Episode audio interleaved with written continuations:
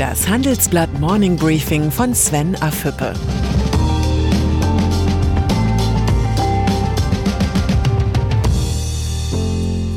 Guten Morgen allerseits. Heute ist Freitag, der 9. Oktober, und das sind unsere Themen. Deutschland im Goldrausch. Corona droht der Kontrollverlust. BaFin überprüft eigene Mitarbeiter. Dieser Podcast wird präsentiert von Hiscox, dem Versicherer für Freelancer und Unternehmen. Hiscox hält seinen Versicherten den Rücken frei. Denn Hiscox schützt Selbstständige und Unternehmen mit der Berufshaftpflicht vor Schadenersatzforderungen, aber auch vor digitalen Risiken wie Hacking oder Phishing. Alles dazu unter hiscox.de. Probeabo. Das heutige Morning Briefing beginnt mit einem Anliegen in eigener Sache. Wenn Sie Lust haben, mehr über die spannende Welt der Wirtschaft zu erfahren, testen Sie doch einfach das Handelsblatt. Ab heute haben Sie die Möglichkeit, vier Wochen lang kostenlos alle Artikel auf handelsblatt.com und in der Handelsblatt-App zu lesen. Der Zugang endet danach automatisch. Ich freue mich auf Sie. Corona-Krise. Anlässlich des Sprungs der täglichen Neuinfektionen auf mehr als 4000 Fälle reaktivierte Gesundheitsminister Jens Spahn CDU eine feste Institution aus der Lockdown-Zeit, das Pressebriefing mit dem Leiter des Robert Koch Instituts. Die Sätze von Spahn und Lothar Wieler kamen einem mehr als besorgten Weckruf gleich. Der RKI-Chef sagte, es ist möglich, dass wir mehr als 10.000 neue Fälle pro Tag sehen und dass sich das Virus unkontrolliert verbreitet. Die aktuelle Situation beunruhigt mich sehr, so wieder. Nicht weniger sorgenvoll klang der Gesundheitsminister. Bei aller Zuversicht müssen die neuen Zahlen auch die Zahlen von heute gleichzeitig besorgen. Sie besorgen mich sehr. Spahn sagte weiter, wir wollen verhindern, dass es zu einem Punkt in der Pandemie kommt, wo wir die Kontrolle verlieren. Die neuen Zahlen sind kein Grund zur Panik, aber zur erhöhten Wachsamkeit. Eine Rückkehr zur Normalität wird nur dann gelingen, wenn Corona wieder als das begriffen wird, was es ist, ein gefährliches Virus. Wirtschaftliche Folgen von Corona. Der Anstieg der Neuinfektion sorgt nicht nur im Berliner Politikbetrieb für Verunsicherung, sondern auch unter den Ökonomen. Einige Wissenschaftler sehen den Mini-Aufschwung aus den Sommermonaten in Gefahr. So warnt beispielsweise Jens Südekum, wenn wir im Winter wieder eine Situation wie Anfang Mai bekommen, würde auch die Rezession mit voller Wucht zurückkehren. Genährt wird die Sorge durch den überraschenden Rückgang der Industrieproduktion im August, vor allem in der Autobranche. Experten rätseln, ob der deutschen Konjunktur ein Double Dip droht, also ein erneuter Einbruch nach kurzem Aufschwung. Noch ist ein wirtschaftlicher Einbruch nur ein mögliches Szenario, aber keine Realität. Umgang mit der Pandemie. Der Virologe Hendrik Streeck fordert im Umgang mit der Pandemie ein intelligenteres System. Die reine Infektionszahl sei nur bedingt aussagekräftig, schreibt Streeck in einem Gastbeitrag für das Handelsblatt. Anstatt eindimensional müssen wir mehrdimensional denken lernen, sagt der Virologe. Streeck schlägt ein Ampelsystem vor, das auf dem Zusammenspiel von Infektionszahlen, Anzahl der Tests, stationärer und intensivmedizinischer Belegung basiert. Unter Berücksichtigung der jeweiligen medizinischen Versorgungssituation sollten in einzelnen Landkreisen unterschiedliche Schwellenwerte definiert werden. Bis ein Impfstoff existiert, sollten wir darüber nachdenken, wie wir ein Leben mit dem Virus ermöglichen, so Streeck.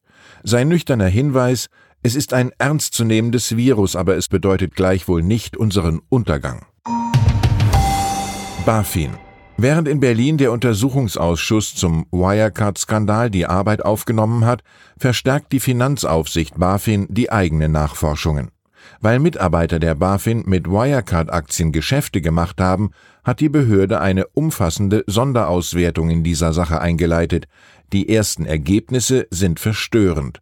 In der ersten Jahreshälfte 2020 schlossen 56 BaFin-Mitarbeiter mehr als 196 Wirecard-Geschäfte ab, mehr als im gesamten Vorjahr.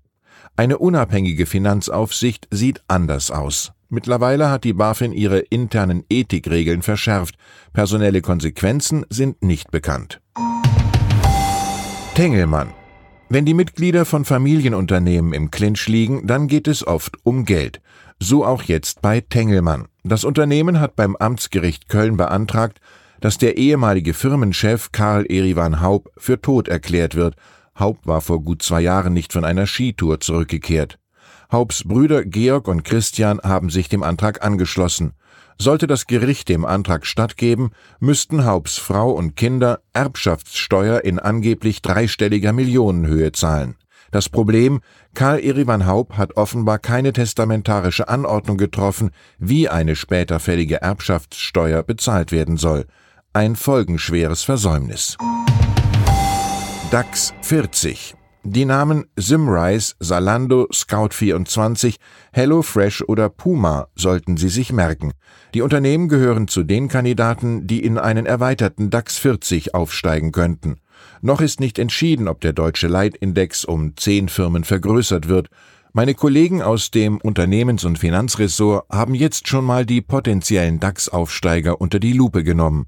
Sie haben Marktkapitalisierung, Profitabilität und Unternehmensführung bewertet, Prädikat, Pflichtlektüre für geschickte Anleger. Gold. Mit der Frage der richtigen Geldanlage beschäftigt sich auch unsere aktuelle Titelgeschichte Deutschland im Goldrausch. Negative Realzinsen und Strafgebühren auf Sparkonten haben das Edelmetall weltweit zur heiß begehrten Geldanlage gemacht. Doch niemand kauft so viel Goldbarren und Goldmünzen wie die Deutschen. Das hat mein Kollege Jakob Blume recherchiert. Edelmetallhändler gehören zu den Profiteuren und erwarten das beste Jahr aller Zeiten. Experten gehen davon aus, dass sich die Rallye fortsetzt, doch Vorsicht, beim Goldkauf machen viele Anleger Fehler. Der legendäre amerikanische Investor Warren Buffett, mittlerweile 90 Jahre alt, hat eine ganz eigene Sicht auf das begehrte Edelmetall. Gold wird irgendwo auf der Welt aus der Erde gegraben, dann schmelzen wir es zu Barren, bauen einen unterirdischen Tresor und graben es wieder ein. Wenn uns Außerirdische dabei beobachten, es käme ihnen reichlich obskur und seltsam vor. Deutsche Bank die Deutsche Bank bereinigt weiter ihre Bilanz, doch diesmal nicht im Kerngeschäft, sondern in der mehr als 55.000 Werke umfassenden Kunstsammlung. Rund 200 Exponate sollen bei Christie's in Paris und bei Ketterer in München versteigert werden. Der Hintergrund in der Nachkriegszeit schmückten Gemälde der klassischen Moderne und der Nachkriegsavantgarde die Vorstandsetagen, doch seit Jahrzehnten sammelt das Bankhaus bevorzugt zeitgenössische junge Kunst. Der Verkaufserlös soll deshalb zu einem signifikanten Teil für den Ankauf aufstrebender Talente verwendet werden. Das sagte Friedhelm Hütte, Leiter der Kunstaktivitäten. Die Neuausrichtung der Deutschen Bank ist umfangreicher als gedacht. Und dann ist da noch Sebastian Vettel. Vor dem Grand Prix der Eifel auf dem Nürburgring zog der vierfache Formel-1-Weltmeister eine überraschend kritische Bilanz seiner Zeit bei Ferrari. Ich bin gescheitert, ich habe es nicht hinbekommen, sagte Vettel. Er hatte sich vorgenommen, wie sein Idol Michael Schumacher, mit Ferrari die Weltmeisterschaft zu gewinnen. Er blicke auf seine Zeit bei Ferrari aber nicht mit Bedauern zurück, sagt Vettel. Er sei als Person gereift und habe dazugelernt. Kurt Tucholsky kommt einem in den Sinn. Dumme und Gescheite unterscheiden sich dadurch, dass der Dumme immer dieselben Fehler macht und der Gescheite immer neue. Ich wünsche Ihnen ein erholsames Wochenende. Herzliche Grüße, Ihr Sven Affüppe.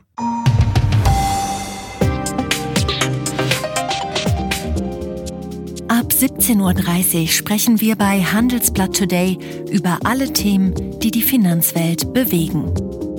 Integrität und Zuverlässigkeit sind der Schlüssel zu einer erfolgreichen Vermögensverwaltung. Anlegern ist es wichtig, dass ihr Geld sinnvoll, nachhaltig und erfolgreich investiert wird, um den Erfolg auch an nachfolgende Generationen weiterzugeben. Dieses und andere Themen präsentiert von unserem Initiativpartner, der Hypo Vereinsbank Private Banking. Das war das Handelsblatt Morning Briefing von Sven Affüppe, gesprochen von Peter Hofmann.